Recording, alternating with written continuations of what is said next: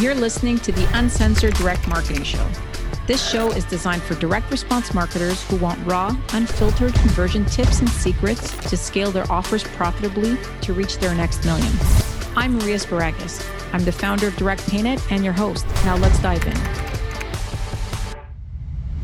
So you've recently opened a Stripe account, and within a couple of weeks or just a couple of sales, Stripe literally shuts you down with no notice other than just an email saying that they can no longer do business with you. Now, this is extremely frustrating. Obviously, after you've spent all this time getting your store up and running, um, you know, getting some traffic and and starting to test your offer, and then all of a sudden Stripe shuts it down. So I'm going to talk to you today about why this happens, and then I'm going to present you some some options uh, if you're not able to solve this problem with Stripe. So um, first of all, why does this happen? So one of the main reasons is your IP is mismatching where you see your businesses and you reside in. So anytime there's you know uh, too many differences in, for example, you your company is in Germany, but you're physically in the U.S.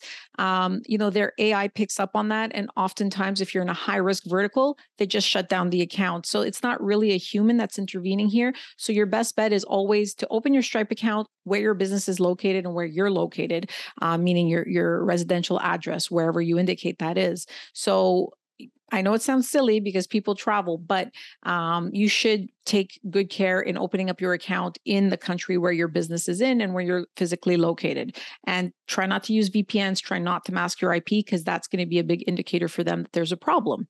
Um, second, if your residential address is different than the business's address, that as well uh, could be a situation where they just decide to shut your account down. Uh, now, I'm not saying that you can't dispute this. I'm just explaining the reasons because their AI is programmed a certain way to kind of find these anomalies and you know they they just arbitrarily shut down accounts. So this is all done without a human intervention. Um, your URL, URL that you submitted or your website that you submitted is not where you're sending sales from. So if you submitted abc.com and then you know while you're integrating you decide xyz.com is sending the sales well obviously that's going to get you shut down. So they do verify obviously the website where the sales are coming in um, if your website is not live, is not ready, for example, if your website has no checkout page or if uh, you know you have kind of like a login page and, and people can't actually access it. So anytime where it looks like there's actually no uh, product or service being sold and there's no checkout page that is another reason that they may um, just terminate you without reason and very quickly.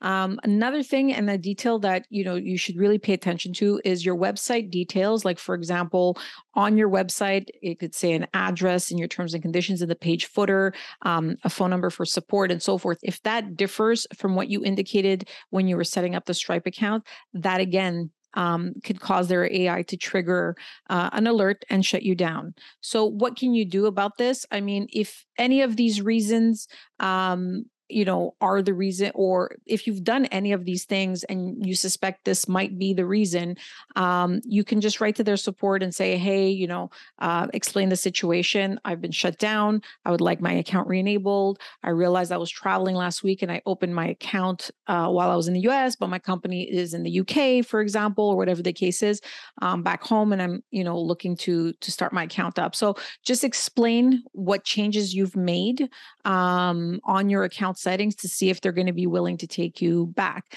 Now, you know, I do get a lot of questions from merchants saying, you know, what if I just shut down that account and start it again? I mean, if you have the same business name and you have the same uh, website and your name and so forth, that's going to probably trigger a fraud alert. So it's not going to yield much better results. Your best bet is really to write to their support and see if there's somebody that can help you. When you do write to their support, if they reply, try to ask for somebody on the phone say can somebody call me? Can i speak to somebody? It's always better to try to have human intervention. So those are the main reasons. Now there's a couple of other side reasons. So for example, if you're a drop shipping merchant and you're drop shipping things and your fulfillment is outside the US, it's a big red flag for them. Um, you know, they, they just they don't like drop shipping businesses. So I'm gonna post down a uh, episode that I did specifically on drop shipping businesses and payment processing solutions for those businesses.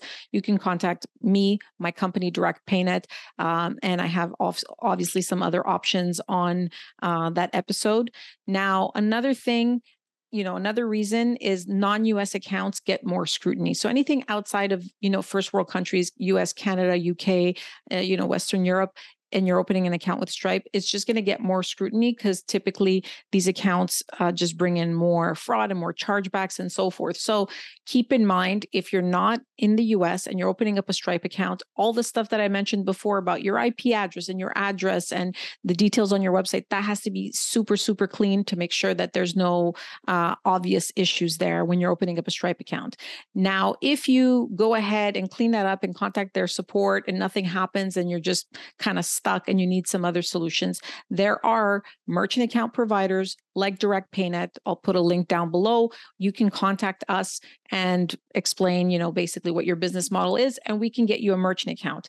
Now, the process for a merchant account is a little bit longer because you actually have to fill in a full application, but this is a more certain way for you to get processing payment processing services for your business because we will be aware of what you're selling what your website is and any anomalies um, that may exist. For example if you live in a different area than um, your company and so forth and we will uh, find solutions for you for that specific use case.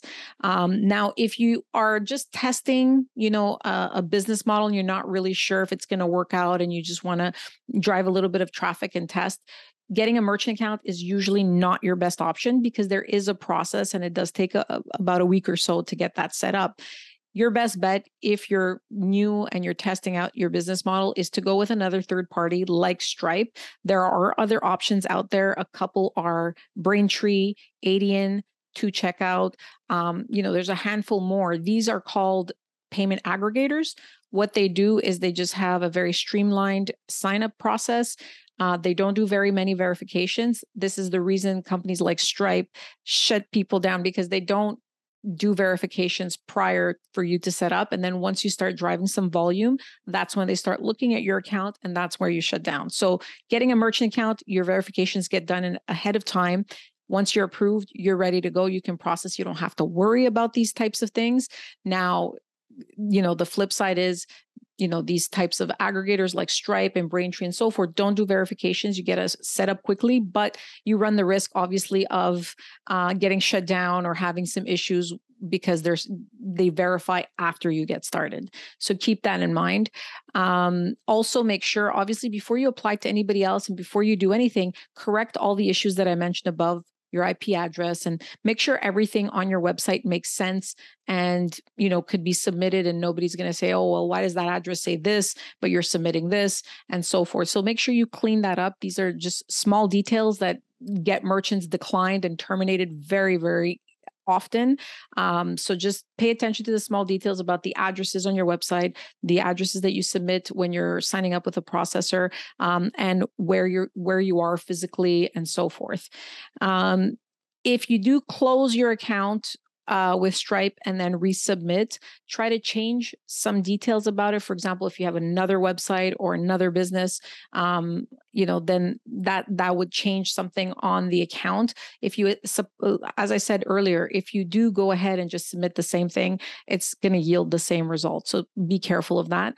Um, if you are selling to the U.S and you're a non-US business or you have a US company but you don't have a US resident director, then um, I'm going to link down an episode below that really talks about that scenario. But there are a couple of options. Um, it does make, you know, obviously getting payment processing a little bit more difficult, but keep in mind you cannot get a US merchant account specifically if you if you don't have at least one resident director or principal on your company. So, um, like I said, check out the episode below if you're not in the US and you're looking to get US payment processing. Um, and as I said earlier, please feel free to contact Direct PayNet.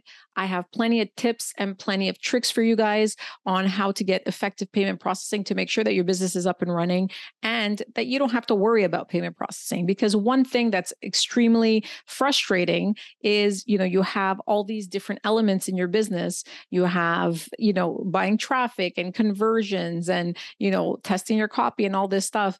Payment processing should not be something that you have to worry about. And that's what myself and my team pride ourselves on is making it as easy as possible for you to get payments set up on your website and uh, get you going. So, payments should be something that you're not thinking about uh, when you're starting your business, but it's a very important component in your business. So, I thank you very much for listening. Please feel free to like, subscribe, and share this episode to anybody who's interested.